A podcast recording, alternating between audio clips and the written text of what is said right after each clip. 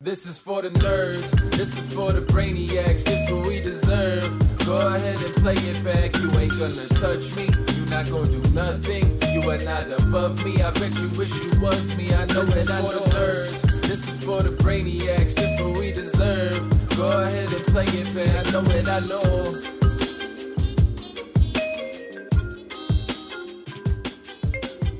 All right, everyone, welcome back. This is the Solve for Why vlogcast episode number 11. We finally made it to Berkey's favorite number.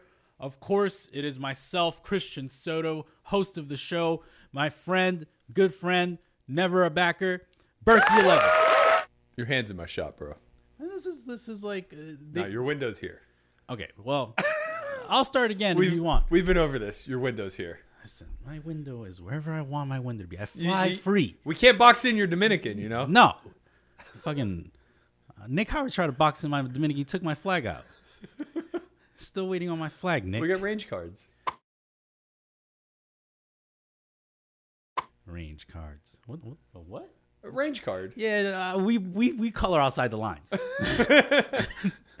All right, man. We're back. Episode number eleven. We're still doing the film. Uh, like in terms of we're not doing it live yet. Yep. Because Andre's a little bitch. Andre's a little bitch. Andre's a little bitch. uh, Andre is a little bit afraid of catching corona. I mean, I'm afraid of catching corona too. We went and got corona uh, tested. Yeah. I was seeing stars, man. After that thing, like they put that. you were crying. Yeah, Literally. man. They put listen. I literally saw stars. Like I was lit, like I never seen that. Like I know now when people get knocked out and they're like, "Oh, I see stars." Like I know what they're talking about. I was literally like catching the stars. I was catching the stars like But yeah, we we both got tested, it got negative. It was funny. I sent you like our doctor's not really supposed to tell us what the like No, it's fine. like but i was uh, he was like oh your your test is negative he texted me in the morning Like, Yeah, he's like your test is negative i'm like how about berkey because he's been around me he's like he's negative too don't worry Yeah, we're good. i was like berkey breathed on me he's like he's like nah you're fine so so that was cool but then that was good news because i've been playing I, I was putting in a lot of hours at bellagio and i was like man like i don't know like we're in a weird space here right Yeah. um, but the Bellagio is actually pretty good. Uh, it's it's one of those. I, I think the plexiglass is like a pretty safe environment for some reason. Like it, it's like there's really nothing could. could I think it's like a false sense of security. To be honest, like everything I've seen, and you know, granted, I don't know how much we can dig into the data, but if two people are wearing masks, the likelihood of them cross contaminating one another is like one percent. yeah. Plus the plexiglass now is like you know 0.8. Sure. I don't know. It has to count for something. It can't be I mean, maybe. Who knows? But yeah, I, I, it- it's a pretty. The most thing I'm afraid of at, at Bellagio is the chips, because Yeah. the chips in the cards. So like, I usually like use the the hand sanitizer a lot. Um, but yeah, I mean, we're still here. No, no live, no live podcast. Soon. I'm a little sad about the people. Like, you know, where is Angel for you or whatever? Angel for you to envy. yeah, like, like, we can't talk to him. There's Yeah, you know, I there's no mean- there's no people saying like, don't talk about politics Streams are dead. yeah, streams are dead. Like, what's gonna happen? Like, I don't know. So let's talk about that. So WSOP has at least the American side has come and gone. Yep. Uh, the streams have now halted. Uh, there's people doing content like we see a little bit of like Andrew Neeme putting out like, oh, I cashed this Mexico bird, um, and, and and things like that. But generally speaking, the American side is now down. Right? Yeah. There's- We're not going to see. We're very unlikely to see Negreanu every single day for an hour. We're, we're not going to see you every day. We're not going to see Mike Matusow every day, and you know Poker Guru. These people that were like really pushing uh, the WSOP American side streams. Now what happens? Because like, is it just like, is this like what happens live when like, like the like August, right? Like no one plays poker in August until Florida comes. Yeah, pretty like much. the live version. I think so. So I, I, does it feel? Does it have that same feel where it's just like a down? I mean, for me, yes. Like, I desperately need some time off. I need to pay some more attention to the company and like do some some things that don't involve me playing poker twenty four seven. Um, I think for the content space, though, it's a really good time to strike while the iron's hot. Uh, like, if there were two of me, I would have the other version streaming every single day still. Um, so you know, if you want to get your streaming hat on, It was crazy. Getting them The- streets. I was at uh, I was at Snacks in Bellagio, and like a couple people came in, and they were like, "Chin," and I'm like, Sup? "Yes." they're like, they're like, "Yo, we like your content, bro." Like, and I'm like, "That's what's up, bro." He's like, "You need to stream." I was like, I was like, I was like, "Yeah, let don't let Berkey hear you." Yeah, no, you should. they're like, "We like Berkey." It's been an unfair work, uh, unfair uh, workload. Don't you think you're so good at it? I don't know or care. I just know I would like to do less of it. Yeah, yeah. I I mean, I'm glad it's come to a close, and Way to sidestep. Nah, it's just a step. Uh, so okay, so then what happens? Like, okay, you're saying there's a lot of people, like the eye, the eyeballs are still there. Yeah, I mean Jeff Platt's still on every single day, but now it's at like 3 p.m. Pacific because of the weird European times. yeah, and and effectively, you're saying like people are still there. Like, there's there's uh like if someone wants to start a stream, like now's the time. You're saying. I don't know. So here's what I was. Uh, I was talking to Waxman yesterday, and I said if I had to start from scratch with no built-in audience, I would never do it. I would never, ever, ever have the desire to do what I just did for a month for an audience of one. Really? I mean, what's the point? Right? Like, for me personally, it's like, it's been great. It's been a good community building activity. Uh, it's been awesome to get positive feedback. It's been fascinating to watch how fast it grew. And, you know, having some deep runs mixed in there, it was nice to see, like, what the capabilities are once your stream starts to surpass that six hour mark. Yeah. But you know, what's the end game if you're just a new streamer starting from scratch? Yeah, that's a good point. I, it, it's one of those things where it's like you kind of if you need because I'm I'm looking at it. Okay, Poker Guru jumped on. He built a pretty big audience pretty fast. No one really knew who he was. Um, so there is kind of the availability to build an audience, I guess, if you're But he was doing it to set up a coaching site. right. Of course, that's what I'm saying. Like, there's an end game to it. I guess if you don't have an end game, but you're good at poker, maybe you could still build the site, uh, uh an audience, and then I think we're seeing this with Ginge right now. Yeah. Uh, I, I think he's a fascinating individual. Yeah, I- think what he's done on stream has been pretty impressive and he's interesting to watch. Uh, and I think he's struggling to figure out what his next step is. Right. Obviously, the world's kind of his oyster because he's built a, a, a fan base. But at the same time, like, if you don't have a good means to an end, there isn't much incentive to constantly give up EV and put on a show. Yeah, that's the thing. It's like people stream for different purposes, right? It's like some people stream because they feel like they want to give something back to the community, where it's like eh, they're always like taking EV, taking EV, and maybe they want to give something back. Some people have like coaching sites. Some people like have aspirations of being a sponsored pro. Like there's a bunch of different reasons to stream.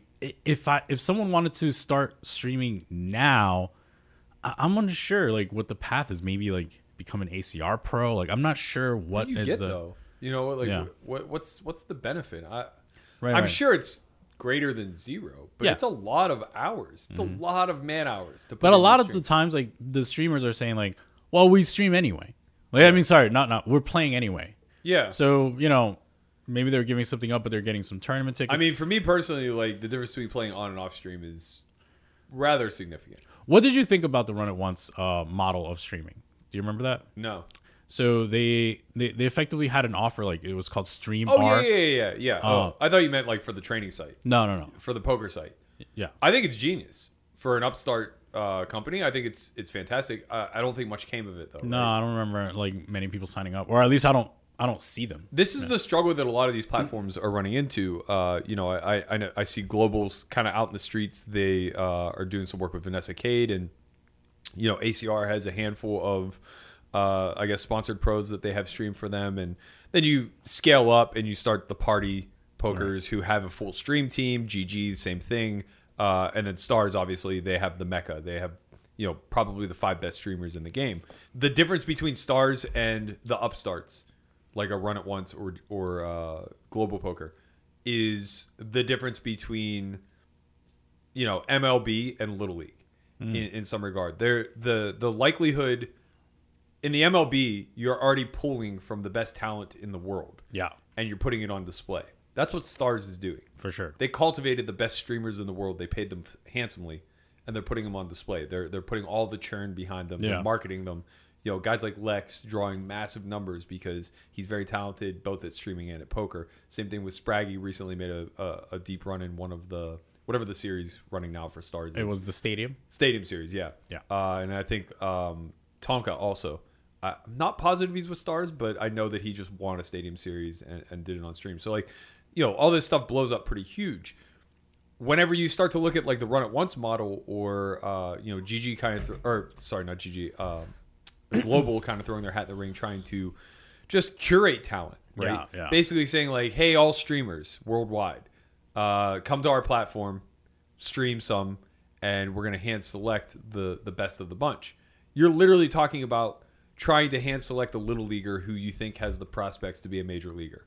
Yeah. It's impossible, right? It's hard. It's very hard. I mean, you can find them, but like, Uh, it, it's tough because they have to compete with people that, if they are that good, the bigger names won't just scoop them. Right. Right. It's like it. it, it it's Well, so tough. that's the thing, right? So, like, uh, I, I think this analogy is really, really uh, key, and maybe basketball is a better, um, a better parallel because of AAU, and Yeah. you know, there, there are fewer people playing, and there are also fewer people who make it. So maybe let, let's roll with the basketball analogy. I'm just more familiar with baseball, but if you look at the difference between AAU and um, you know the the best D1 college athletes, and then the NBA uh, GG is probably somewhere in the best D1 college athletes, right? They're going out, they're seeking pro sponsorship. Same thing with party poker, okay. right? They're, they're getting people who are established streamers or at least established professionals who potentially have the capabilities of streaming. They're paying them and they're hoping that it pays off on the back end in that some of them will graduate to be at the level of the NBA, right? Stars just went out and got LeBron. They're the Lakers, right? Stars just said, "Okay, give me LeBron, give me Dwight Howard, give me uh, the Brow, Yeah. and let's throw them all on the fucking court." You know, Yeah. and, and that's really difficult to compete with when you're a small market team, Right. like say, um, Oklahoma City. Like yeah, or Cleveland, right? Right. Whenever they're just saying like, okay, we're gonna try to really, we're we're gonna get out there into the community, and we're gonna start going from small town to small town AAU tournaments, Yeah. and we're gonna start to cultivate 14 year olds, and then we're gonna follow them through their D1 path. Give them some sneakers. yeah, give them some sneakers, a little bit of funding along the way. Just kind of give them the wink, wink, and the nod of, of reminding them that Cleveland's been with you all along, mm. so that whenever they finally come out, we could potentially draft them or sign them as a free agent or whatever the case may be. The likelihood that you're even going to find one ounce of talent in the AAU pool that is loyal to you throughout to the point where they're on the same level as the LeBron, the Brow, etc. I refuse to call him by name, by the way. Anthony Davis. I understand. Um, the likelihood that you are going to both find that person and then cultivate their talent without losing them is nearly impossible. Because at the end of the day, it's all about the dollars, right? And the Lakers will always be there, That's the thing. ready to write a check. That's the truth. For those of you that don't follow sports and don't really understand what just happened, you have a high school girlfriend. She's nice to you, and then all of a sudden you go to college. Then all of a sudden the chick has the big hips and the and the nice curves, and you're just like, God damn. Then the girl in the high school is like, Hey, remember I've been with you all along, and you're like, Deuces. And then you're over there in, in the dorm room with Shorty with the nice hips, and then you're you know that's what happens. They the nice, nice hips is the Lakers, the other one's Cleveland, and then you you got tough decision to make. Most of the time, you go with the nice hips. Then you graduate college, meet another girl that's actually a combination of both of these things, nice hips and the nice girl, and then you get married. Mm. Welcome to real life, mm-hmm. right? It's not how my trajectory went, but sure, I could see that It's being the ideal trajectory. You know, I know I, I can name names of all the chicks that would fall into these categories. you know what I'm saying? You know what I'm saying? And if you're on the guy side, I don't. If you're a woman listening, I don't know. You, I'll bring you on the podcast. You explain to me how it works, and then say, you know. Shout out to Ebony Kenney. Yeah, shout out to Ebony Kenney. She's she's what's up. She's in, uh, in Vancouver or something right now. All right, so Matt Hunt, he's been taking up some streams, uh, and he even changed his Twitter name. He's doing God's work because he's doing precisely what I would hate, hate, hate, hate to have to do. Like what? Not only is he starting from scratch through the streaming sphere, but he's transitioning also into another uh, uh, another market.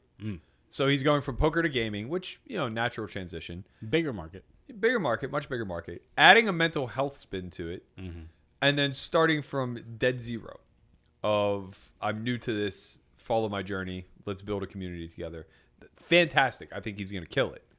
But I also think that like having done something similar with Solve for Why, have if I had to reproduce that now, it'd be really hard to motivate myself.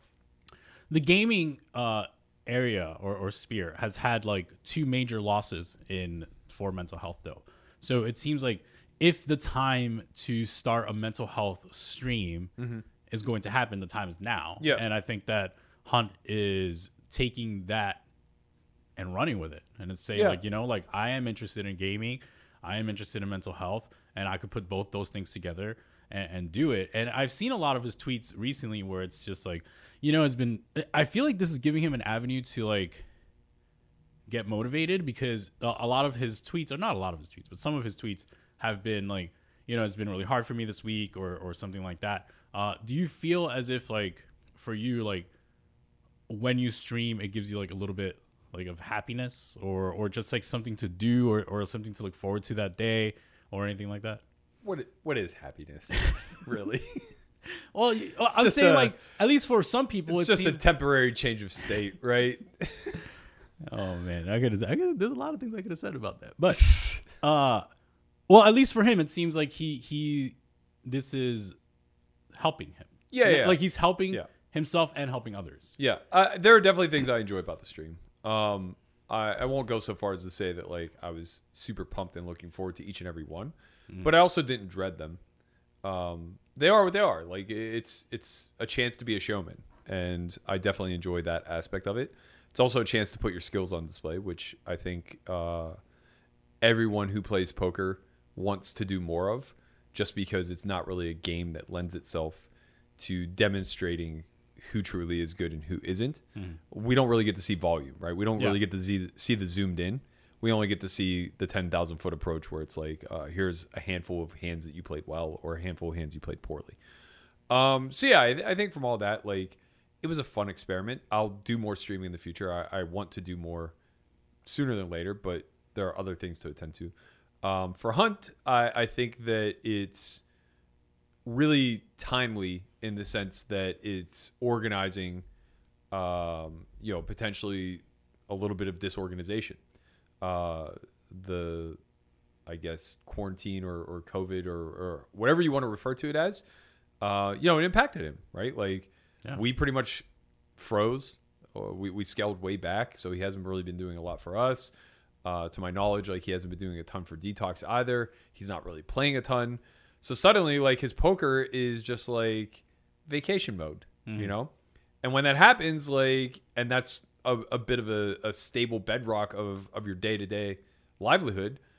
A lot of other things start to fall, you know. So I could see where like maybe he's bored, maybe he's uh, a little disheveled. Maybe he doesn't like have the motivation to do A, B, and C every single day through a routine. So yeah yeah uh, yeah, I mean, it's been really fascinating. I haven't really got a chance to watch too much, um, but we've been talking. We're gonna do uh, a co-stream of Red Dead Redemption, which is like one of my favorite RPGs that uh, my nephew and I beat when he was a kid. Man, it must have been seven or eight years ago now. Probably the last time I played a video game too. i think i want to stream zelda That's what he's been doing. Zelda's fire, bro. Zelda was one of the hardest games in, of all time. Like I used to like Google. I don't even know if it was Google at the time. It might have been like Ask.com, and like be like, "How do you beat this level?" And then they would like give you instructions, Yeah. and then you would have to follow. You it. cheated. Hmm. yeah, sure. I was actually like ahead of my time. Like I was in the information age before the information age. There are definitely some Nintendo games I would like to go back and play. Like uh, Mega Man Two was so much fun. Never beat it. Got really really close. Um, Super Nintendo games like uh, Super Mario World was great. You had Super Nintendo? Yeah, God damn. I I mean I got it once once it was. once 64 came out. oh, okay, okay, yeah. I was always uh I was One always game an entire behind. generation behind. Yeah, I, I remember Super Nintendo. I had to choose between Sega and Super Nintendo, and I chose Sega. Bad choice. Yeah, no. Very bad choice. But it was actually I liked Sonic though. Sonic yeah, my one of my good friends in high school had Sega, and there used to be this thing called the Sega Channel. Genius, way ahead of its time. You could stream games wow, really? on your TV. That's crazy. Yeah, it's weird. I honestly like looking back on it, it was like 1996. I don't even know how they had the technology, but like you paid like fifty dollars a month, and they had uh, I don't know maybe twenty five or forty games that were available for you to just like play. All you had to have was a Sega and cable TV, and obviously the internet. Mm-hmm. Um, so yeah, it must have been a little bit later, like ninety eight maybe. Oh, all right. Well, that shit's crazy though. You, you ever see? You ever remember uh the channels where you used to like text and they would play whatever, whatever music video you wanted? No. Those were fire, bro. like like late at night on like BET. I think it was called the box. Sure. You would like text. They would charge you like ninety nine cents, and they would play whatever. No, Whatever. I was trying to get like free HBO and Cinemax so I could see some boobies. No, that's what you did. That's that's that's what I'm talking about. Like I used to just play like like the the most raunchy fucking music videos. Yeah, yeah, but like you could actually see naked boobies on Cinemax. Mystical. All right, so the story, the, the the major story this week, Doug Polk versus Daniel Negreanu. That's been the whole hype. It's been like Doug Polk puts out a challenge. People here were like, "You guys didn't talk about Doug Polk. What the fuck?" You know, from last week, and I'm like, "Bro, bro, it's not live anymore. Right. Relax. Like I have to I have to record this. We have to edit it. We have to like comb it for like mistakes. And, uh, it takes a while, okay? And uh, recording time they they fucking launched they issued the challenge on a Thursday. We launch on a Friday uh, on a on a Wednesday. Relax. Oh man.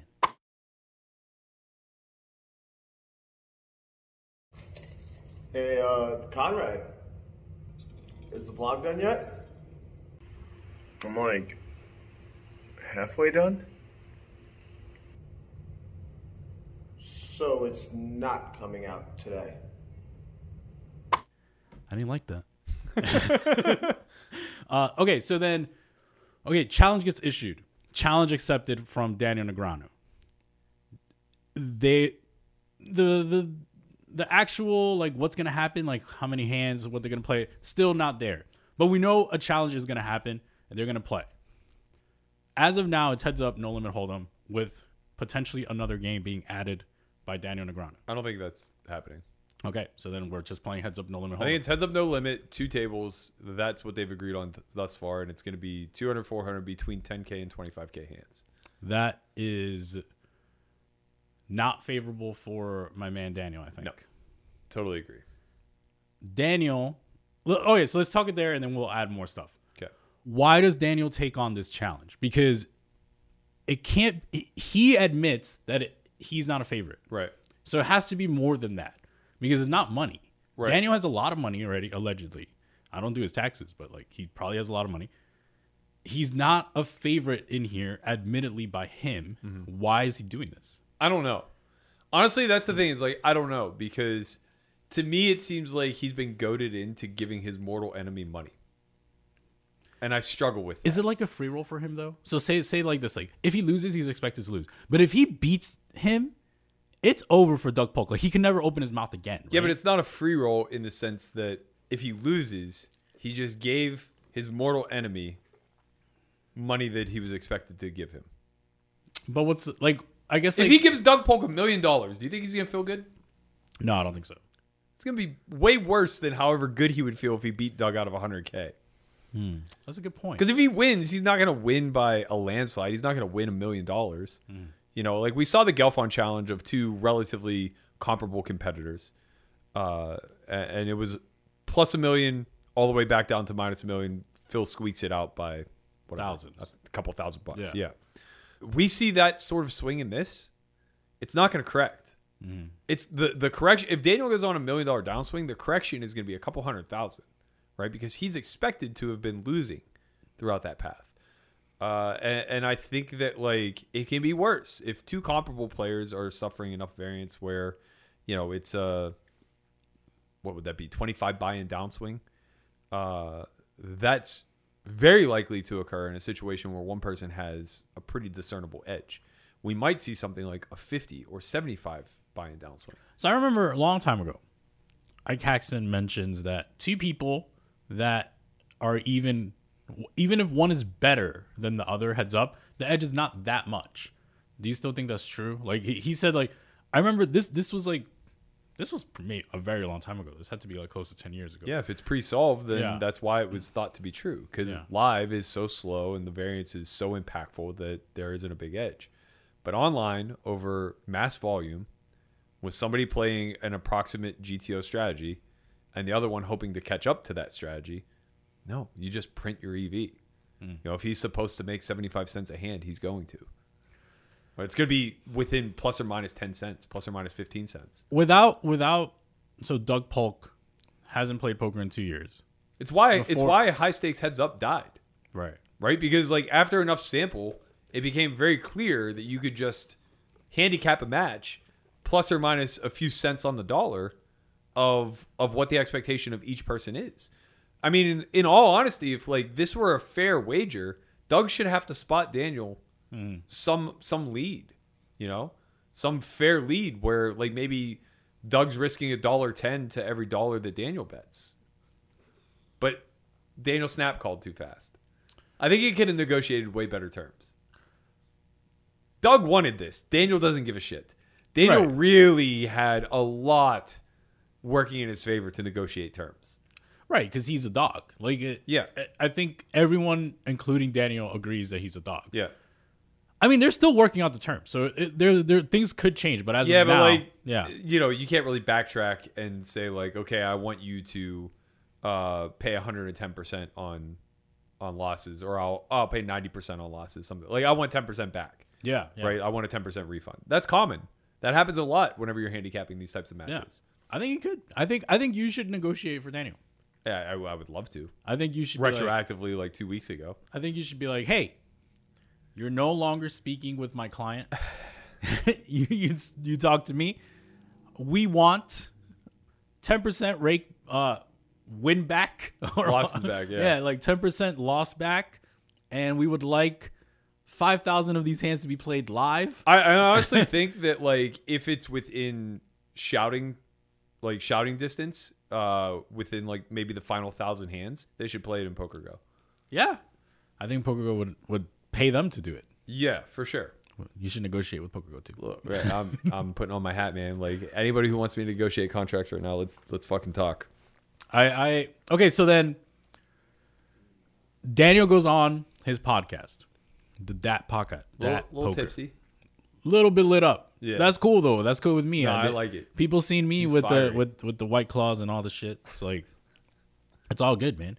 He says, question, I'm not a favorite. There's like, Okay. there's literally, there is no possible argument you can make, okay, that I'm a favorite going into this match. This is literally the specialized format. He says I didn't play for two years. The last time I played Heads Up No Limit Hold'em was 10 years ago. If we wanted to make the equivalent, right?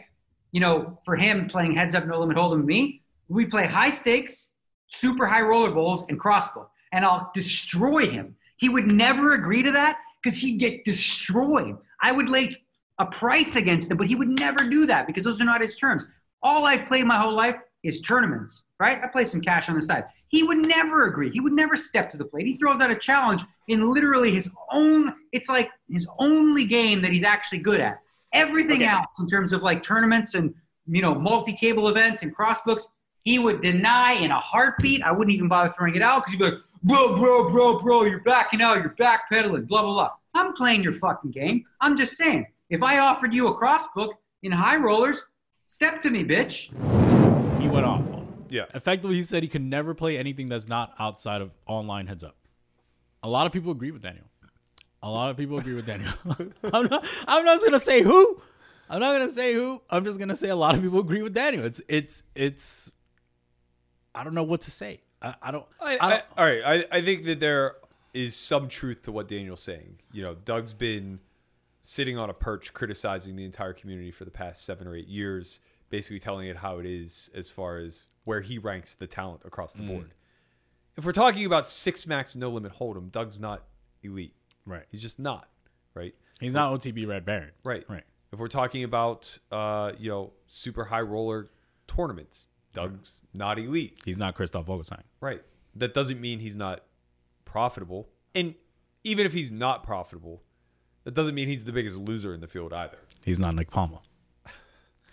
Yo. Whoa, whoa, whoa! What's up? What's up? Come at me.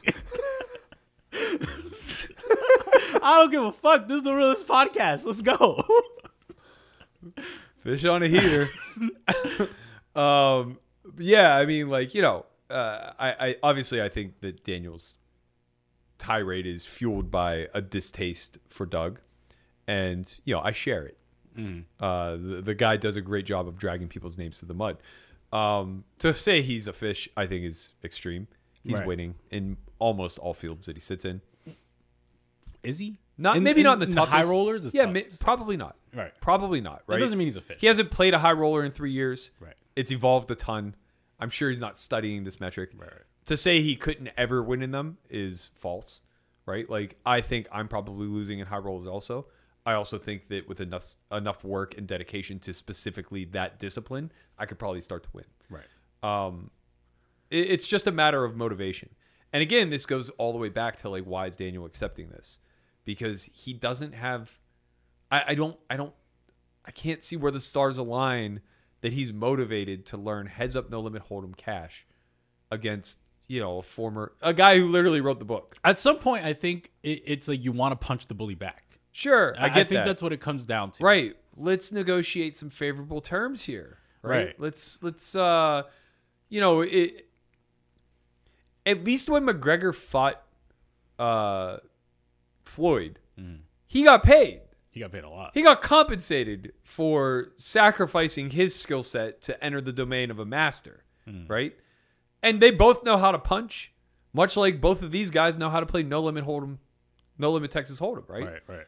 But we're talking about two very, very different arenas. Uh, you know, even compromising of doing this live versus online neutralizes the edge a lot, I think. So I think Daniel has a big uphill challenge. I, I do think that there are some Why do you think that is? I'm sorry to cut you off. Why do Sure. you think that is like the online versus live? Because volume first and foremost. well, even if they played, uh, okay, obviously it's not feasible. It's not feasible. It's not feasible. yeah, But you would have to if- play for a year. If uh, Daniel says like, I would destroy him live. He's a little bitch that has live tells, and he can't wear if he can't wear a scarf and, and sunglasses, he's dead. He has zero percent chance. That's some strong shit. Yeah, but that's not true. I don't know, man. Daniel, Daniel, I've seen Daniel call out people's hands. Yeah, sure. He, Like- he's probably right in that he he garners an edge through these areas that Polk's leaking, but Polk still has sound strategy. Hmm. So it's like it's not like suddenly. But what if that Daniel can see the cards? He's effectively saying like, I don't care about your strategy. But that but that's not Yeah, true, yeah, right? It's like you're never gonna have that sort of pinpoint accuracy. It'll it'll it'll sway things a little bit more favorably for Daniel. In close spots, he'll perform a little bit more accurately. He'll have a little bit more confidence. Also, live is very emotional. It's very psychological, right? Like you feel the momentum shifts, and you have to stare one another in the fucking face and deal with the fact that this guy just got out on you three hands in a row. And you know, there's so much more psychology at play and on display, nonetheless, right? Um, online, it's it's robotic, it's mechanic, it's it's stick to your guns, implement the strategy, implement, and that obviously favors Polk. You know, this guy literally played a machine for a month. yeah, yeah. That's that's a big edge to have in this sort of uh, mano a mano battle. Let me ask you a question, Burke. Hit me. Who do you like? Like respect. Like if you say like, okay, I really would like this guy to respect my game. Like who would it be? Like it, it like appear like someone that you'd be like, oh, like it's kind of nice that this person respects my game. Galfond. Everybody, the Godfather.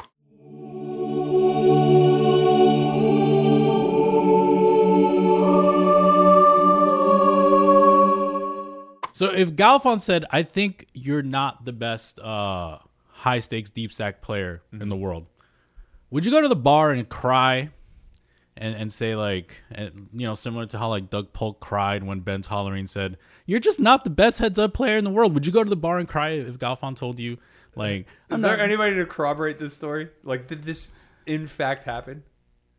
I think this actually happened. Like Ben Tollerene told Doug Polk. Okay, that part I'm, Yeah. I'm not trying to poke holes in. Okay. I- like, what's the response to legitimately go to a bar and cry? I don't know about the bar That part. sounds pretty comical. I, I, I that happened, man. Like that. Did happened. it though? I don't know. Uh, all I know is that like you know the bartender said there was a tear, and uh the golf uh, and uh my man Daniel Negreanu is corroborating the story. I don't know, man. Doug Polk said a lot of shit about you, and people think it's true. So I'm just gonna go by what I hear. Okay. Yeah, I mean that's fine. I, I, I'm not. I'm not one for throwing poo for the sake of throwing poo. This, this sounds out of context. I highly doubt. A couple drinks down, man, you start crying. Like I, I, I you know, I mean, I. I, have been there, man. I know, I know the feeling. Like Shorty tells you, like you know, something, and then like you're at the bar, all of a sudden you're not as good as you think you are in, in, uh, in like. In whatever, and then, all, and then and then all of a sudden you start Strokes crying. a little off. you know, like strokes a little off. Maybe the bet's a little off. Like, what are you? What's going on, man? I, I feel you, Doug Polk. I mean, I'm I. I- I think like you know, dating back six, seven years ago, whenever he- high stakes heads up was a big dick swinging contest, and I'm sure a lot of people validated their worth on where they ranked. Uh, this was probably very important to him. I doubt it matters now. I honestly can't imagine that Doug loses sleep over where he ranks in the high stakes heads up no limit community. but it depends what Ben eighty six thinks about him. That's what he really thinks. I, I, I don't think that's true. I really don't. So okay, so then now what? Do you think you think all eyes are going to be on this match? it's big for the poker community. I mean, it it gives us something to talk about. It gives us something to uh, basically bet on, right? Like the lines are already out. I think Daniel's just shy of a three to one dog. Timex is on everything, man. Oh, for sure, this guy is just for on sure. everything. I'll be interested to see how the lines move because I expect even at three to one, I, I think Daniel. I would bet on Daniel, right? I think the line's going to move more favorably for Daniel. Like think- it's going to go four to one. If all the money comes in on Polk, they can't just leave the line as is. Yeah, yeah. they have to get some money on on Negreanu, right? Uh, so yeah, like I, I could easily see it moving even further in Daniel's favor. At four to one, I think you just have to bet Daniel. Like he's like, I mean, at the end of the day, the guy's a pro. Like he- he can't be a four to one. How dog. much? How much was was Galfond laying to uh Two to one. no to coaches who were challenging? It was two to one. No, Chance is getting a sick price. He's getting like five to one. Oh, I'm curious about that. I mean, that's crazy. Chance is getting a huge price wow, that's crazy. because It's- I remember I considered like, is there a snowball's chance in hell? That I could train myself to a point where I could compete with Galfond to the point where I win like one in five times. okay, so it says And I arrived at no. that no. uh, I mean, it's also just high risk. Like when you lose, like you lose a lot of money, Kind like of. actual money. Kind of. I mean, he could have like Vinny Vidi could have lost a million or something crazy. Like you know, No, no, no, no. Oh, you mean the actual yeah, actual match. Yeah, yeah, yeah, yeah, yeah. Like when you lose, you lose a lot of money. yeah, yeah, for sure. No, trust me. Like it's it's a high risk endeavor, but yeah, I mean, like that's the thing. It's uh, I I don't know that he has a fighter's chance here. That's how. That's so crazy, though. I don't. I think he has. I I think he. Look, I don't want to cut Daniel short. I think that he has a better than average chance of keeping this match close. I think we could easily see this, you know, ending uh, somewhere between minus five and minus fifteen buy-ins, and I think that's respectable, right? Like that's that's if they play twenty five thousand hands, and you lose ten buy-ins, it's not really that big of a deal. Do you think he can win? That's the thing. I don't know that he has a fighter's chance. I, I really don't because I've played a lot of heads up through throughout quarantine. I don't think I'm very good at heads up. I'm like Daniel. Like my skill set is ring. I think he mentioned a couple things in podcasts that really rung true to me, where it's like uh, there's a reason why game theory strategies develop off of heads up play. It's the most solvable. It's the easiest. It's yeah. it's impossible to even solve that truly to completion, but it's the most practical, right? Like we start with wide ranges. It's one versus one. There are no other parameters to really input, and we work our way backwards. Yeah. So we can come up with a a practical, approximated GTO strategy. That goes out the window whenever you start playing multi-way. And I understand that there's Monker out there and yada yada yada, but understand that with every single new person you add to the table, those parameters now come with some volatility because of the inaccuracies and that all compounds and we just land on something that we call a GTO approximation, but let's be quite frank. It, the, the margin of error is so fucking vast Yeah. that you know what humans are doing intuitively is probably pretty comparable in win rate. Do you think this would be bigger than the Galfond challenge? Yeah, yeah, because I think that they have the right media churn behind them. I I, I still think that uh, I love Galfond to death. I think they dropped the ball in promoting that. He's crying. He's gonna cry. He's not going to cry. Yeah, I he is. Promise you. Trust me, I, I, I, I, I know Galfond. He's a very sensitive human being, and like you are telling him that he dropped the ball, he's gonna be crying with his baby at the bar with Farah. Well, if that's the case, then I, I rescind my comment because uh, I would never want to do that to any of the Galfonds. However, my whole point is uh, I think that there are you know, we don't suffer from media dilution like all other, for better or for worse, uh, all other arenas are so diluted in their media sources that it's difficult to pin down one place to centrally locate something like that. We don't have a lot of options here. You know, you you you go through PokerGo, you go through Poker News, whatever. Like it's it's pretty centrally focused. And you can build your own platform and you can drive traffic that way. And I know that that's what Phil was intending on doing. Um, it just doesn't work nearly as well. Uh, it's great that they got 20,000 Twitch viewers for the final couple streams. That's fucking awesome. But it, it wasn't the Phil Antonio heads up match, right? And I think the Negreanu Polk thing will look a lot closer to that. I think Negreanu is uh, fighting for his place as the first family of poker because the Galfonds are coming Mm-hmm. and like they're, they're they're trying to take over being the first family of poker. Mm-hmm. So if Daniel wins this, he will retain first family of poker, and we'll see what happens. But you did mention the Antonio and Helmuth match that happened this week on PokerGo. It's a new show called The Duel. You know a lot about it because you kind of you you, you seem to know a lot of things behind. The I got scenes. sources, man. You, you're like behind the scenes. You know, I'm tapped in everywhere. you're tapped in. You're you're you're you're corporate. You know, I'm for the people. Okay, I'm out there, and I'm t- the people are asking me questions, and I'm like, okay, I'll research. it. I have people. I, I'm gonna text Berkey. Okay. um. Okay. So, all right. Tell us tell us about the duel, and then we'll talk about actually uh the show. But like, tell us Yeah. like the structure. So the way that I understand it is it's similar to Mortal Kombat if you've ever played that video game where when Is you win get, is that the get over here one? Yeah, yeah. when you win a match, you then uh, rise through the ranks, right? So you move on to the next the next uh, boss, if you will, and each one gets progressively tougher. So the way I understand this, it's the same thing. Uh, each round gets progressively more expensive. So Phil and Antonio effectively bought in at the base at, at the beginner round, and uh, that was a 50k buy-in each. Beginner round. Well, that's where we're at. Beginner is the wrong word, but entry level. Entry round. level. This Right. is like multi level marketing. yeah, Like, yeah, yeah, exactly. So now round two, uh, Antonio has the option to challenge Phil again, or if he declines, a new challenger can step in. So it's also kind of uh, maybe a, a better analogy would be like similar to boxing, right? Uh, going through the ranks of boxing. Man, that just reminded me. There was a fucking great game on Sega. I think it was Evander Holyfield boxing I never played it. what a game, man! It, it was built just like this. Like you just went through this tier, and then eventually you became like the the welterweight. I think we need a. I need a. I think we need a game night with just like all video games. Yeah, I'm in.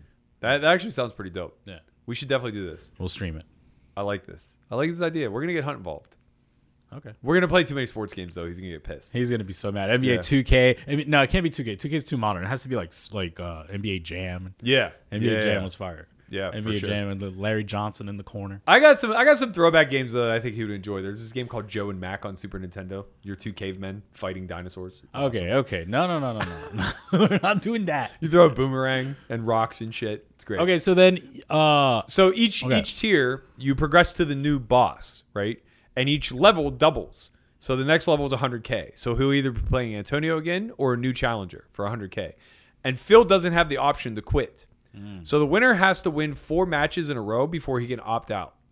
And to my knowledge, he can continue through the gauntlet should he choose to after the fourth match, but he'll be risking significant money at that point. So it would be 50, 100, 200, 400 would be the final match that he wins. So now he could play an 800k match and risk it all oh my lord. or, you know, just take his 400k and and walk. Um and it's set up So where like risk. if you run the full gauntlet, I think it's 12 matches. The final match is like 6.2 million or something like that. But how does the other person? How does They the other? buy right in. Who's it gonna be? Bill Klein? That's what I said. like, That's what I said, and and the response was just Ivy Ivy? Just as always and Ivy. Bo- and Boss. Ivy. It's always Ivy. The end is always Ivy. Yeah, yeah, Ivy is like Bowser. Like yeah. it's He's the like- end boss for sure. Like no matter what happens, no matter how many rounds it ends up being, like wherever the the ceiling is, you're you're just gonna have to get through Ivy. honestly like Ivy would be like the that would be a must watch heads Yeah. up match. Yeah, yeah. This all fails. We're gonna do something similar, video game style, with like you know one one hundredth of the stakes. Yeah. So it's gonna be five hundred dollars to get in. the end boss is gonna be like you know ten k. Yeah. And- Jason Mercier. Yeah, the end boss is Jason Mercier. This Yeah. is very reasonable. You Yeah. know, like it's like 10 can hit. Oh my god, I can't even imagine like even okay, like even if it's not six million dollars, like a million dollars heads up match is insanity. insane, insane. like who's gonna play this? Right. Like who's that rich? Eh, On either side, like if you're a pro, you're definitely not that rich to do that. Like there's no pro that can play. Well, the crazy thing is too, you you almost don't want it to be a businessman buying in at that level because you don't want the the matches to get progressively easier. Like you don't want to fit. Right. I, I mean, you know, don't get me wrong. as you, a selfish, as a selfish, if you're the pro, you would love For it. sure, for sure. It's like, oh, I get Guy Laliberté at the 2.5 million mark. Like, Yeah, sure, yeah. I'll battle Ivy at the million. Yeah, like if I just Pray get, for it. If I just get lucky against Ivy, I could just cruise. That on. is that that would be kind of a cool thing, right? So say you graduate the 400k one, and then like let's say Ivy's the 800k match, but you also know that like Guy Laliberté is the 1.6 million match. Do you just risk it? You're only in for 50k. You just gotta do. You gotta be smart. You just gotta sell a lot for the Ivy match, and then once you beat that, No, no, no. match- Because if anyone's gonna buy, they're buying They're the equity for the Guy Laliberté match. obviously, you, uh, you know, but maybe you got some dumb buyers out there. Maybe you just be like, listen, I'll sell you a markdown for the Ivy one. Yeah, yeah. like I'll sell you a markdown for the Ivy one, but I, that's it. Like that's a pretty at markdown. You might get some action. know? Oh, I'll sell a little markdown. Hope to you know hope Yeah. to get through, and then just keep all your equity for the for the gi match. I got you, homie. Yo, we're negotiators out here. Like this is what's up. But yeah, so then like if if Antonio does challenge him and then he wins, now I think Phil has the option to challenge him for a third match, but they have to play for 200k. Wow. But again, it, it resets. So now Antonio would only be at win one. So now if he goes through the ladder, he doesn't exit until the 800k stage. So he has to up the stakes. Do you think that uh so we're early on in this concept. Mm-hmm. Do you think there's like an education process? Like this seems like a lot to like for like an casual Honestly, fan. the best thing that they could do for a promotion would be turn this into uh, a fake video game. So you don't actually have to build the video game, but you build out a video, like something for me, the user, to watch. Yeah. That is being played to me as if it's a video game format. right, and they show kind of like Yeah, you just show like some animation of Helmuth versus Antonio, like and then like he beats him and then goes on to this it, one. It, it, it has like the the uh the um Mike Tyson's punch out like Yeah. "Rah, rah, rah, rah, rah, rah." and they're just like jawing at each other. It's like and then there's like subtitles. like I'll beat this kid at any time or whatever. And then you know yeah, and then it just progresses through the ranks each and every one. I, I honestly think PokerGo, if you're listening, look, I'm your guy. yeah, we're not I got the visual marketing tactics. I got a team that can pull this off. Hit me up. 100,000. Hit me up. 100,000 is cheap. Cheap. It's so cheap. Like So these guys cheap. are playing for 6 million. here's the thing on the low we're just gonna build it ourselves Yeah, they better hope we don't. we're just gonna build it ourselves whenever whenever this thing you know all cools down and whatnot it's like okay we're gonna have the $500 version So day one, the PokerGo goes down. Yeah. Like it, uh, Nick Schulman does an interview with with Antonio and and Helmuth. Seems like it went okay.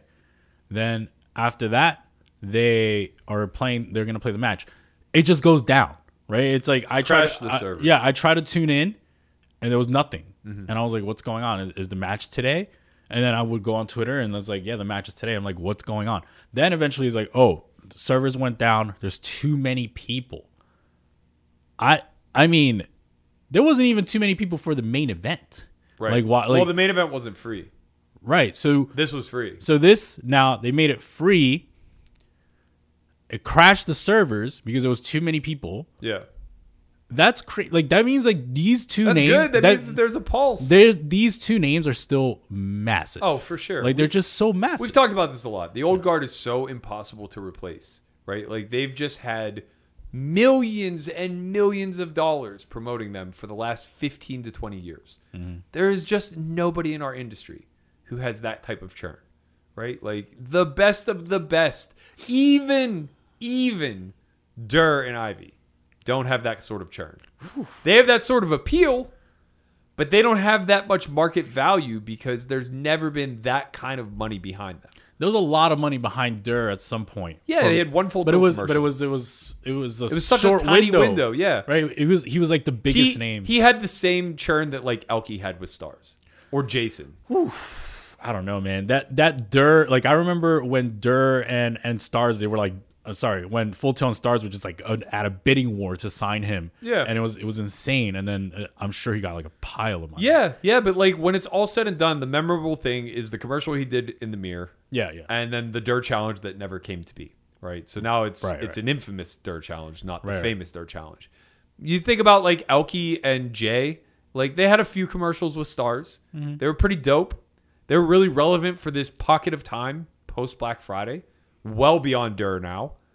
But it fizzled, right? Stars just axed Yeah. everybody right, right. everybody that wasn't a streamer. And they kept this tiny little core group. The only people who could potentially replace the old guard is Spraggy, Fintan, and Lex. Because they're in the position of having that corporation backing them. Hmm. But they're not big enough. You know, they're they're very niche to what they're great at. And though I think that they garner more eyes than almost everybody else in the industry that isn't the old guard, it doesn't rival high stakes poker. So what would you say to someone like you or G Man, like these guys that are like big names, fan favorites, that want like people like seeing them. Like don't you guys have a chance? No, no shot. Literally no shot.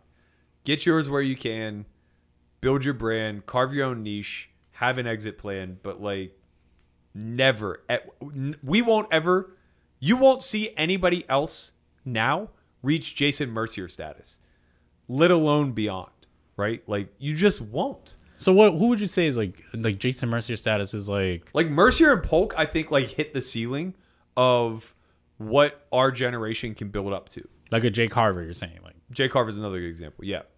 I, I don't think we can get beyond those bounds because we just don't have enough enough push behind us, right? There just is nothing extending us out to the the general populace.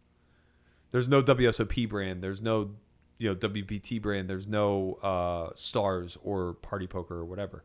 And even with their best efforts now, if party was like, okay, we're gonna go to the old model, we're gonna build the next Daniel Negreanu, we're gonna build the next Antonio.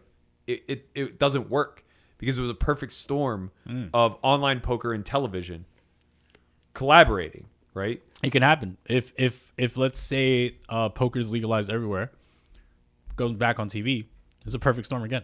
I don't think. I don't think so. All of that televised poker was generated by the online sites through their marketing budget. Yeah. But there was such a massive influx of liquidity. They were making money so fast and so furious with so many new customers to acquire that it was a simple loss leader for them and they had no problems doing it. It won't be that easy even if we went nationwide uh, free reign to play. Right? Like the market's a lot smarter. It's a it's a lot uh, smaller. The amount of um, new acquisitions will just be fewer than we saw 20 years ago, and the retention will be shorter. Right? So like for every dollar that you spend marketing, the return will you know maybe it was like uh, a factor of 10 back then with retention rates and spend and liquidity and all that other stuff. Now it might be like a factor of 2, a factor of 3, something like that. So I just don't think and it'll be much more competitive. It won't just be full tilt and stars Right. Now it, you it'll be six or seven different clients that are all pretty level across the board. I think New Era is gonna come in and uh and like give you a deal for some hats, you know? They're gonna give you a deal to be like, listen, man, wear my hat every day at the podcast. Good. Well, how much? It it would take something like MLB or NFL saying like we're gonna sportify poker and we're gonna build a an offshoot league. yeah, they'll build a dome in Vegas like they did in Orlando, Sure. right? Just have all the poker players in there. It'll never happen though because uh, all of all of sports are born off of TV rights. Yeah. They're making billions A off lot. of television Yeah. rights. They don't even care about the fans. Right. This is why, like, at least like the live fans, right? Yeah, Like, yeah. It's just like all, all everyone's like, oh, there's no fans. It's like, bro, they don't care about the fans. Yeah, Like- they make like. It's like the fans is like they're just there. Like They fucking donate the money Yeah, that they it's, make. it's like on- the, on the fans the fans is like that's extra like that's icing on the cake uh, everything they care about is the tv Yeah. you know Yeah, TV revenue is like billions. Yeah. and uh, poker just doesn't offer that. yeah maybe we maybe we need to start something i don't know uh people are asking an update for uh our to be determined It's to be determined. yeah i've gotten a lot of a lot of uh inqu- inquiries Yeah, they're like when's to be determined i've heard of this shit for 20 years I'm like i'm like it's coming man the It's rough coming. cut's done. The rough cut is done. We're we're close. Um, before quarantine's over, it'll be out. That's such an open-ended. Listen, when to be determined comes out, I want you all to break the fucking servers yeah, of of PokerGo. Actually, try to break our servers. yeah. Break our servers first. break the software YTV servers. Uh, we'll, we'll pay for it, man. It's fine. It's fine. And then you guys we'll start a Patreon so that you can fund us to rebuild the server. Right. Because we Perfect. want, you know, we're gonna give it to you for free, but then all of a sudden you guys, uh, I don't know. I don't want to give. I don't want to make prom. Berkey taught me something about this podcast. I don't want to make promises I can't keep. So I don't know if it's gonna be free on our site. No, it is. Oh god damn it! I was I was trying to save us. No, it, it- Okay. we're we're launching our free site in two weeks. Um, so we're gonna come out with the whiteboard videos to be determined. Will be shortly thereafter. So all of that will live uh, on the free site. All it'll cost you is an email address. And the real email address, all right? Don't send me no fake email address from Yahoo. I'll fucking ban your account. All right? The real one, the Gmail. Right. The, the, the work one. Yeah. The one your wife don't see. Hmm. Or maybe the one the wife does see. I don't know. all right. I hope you all enjoyed. This is episode 11. If you haven't yet, like, subscribe, share with your friends. Bergie's trying to get a new era sponsorship. We're trying to be sponsored by Google. We're trying to break down the servers. And we'll see you all next week.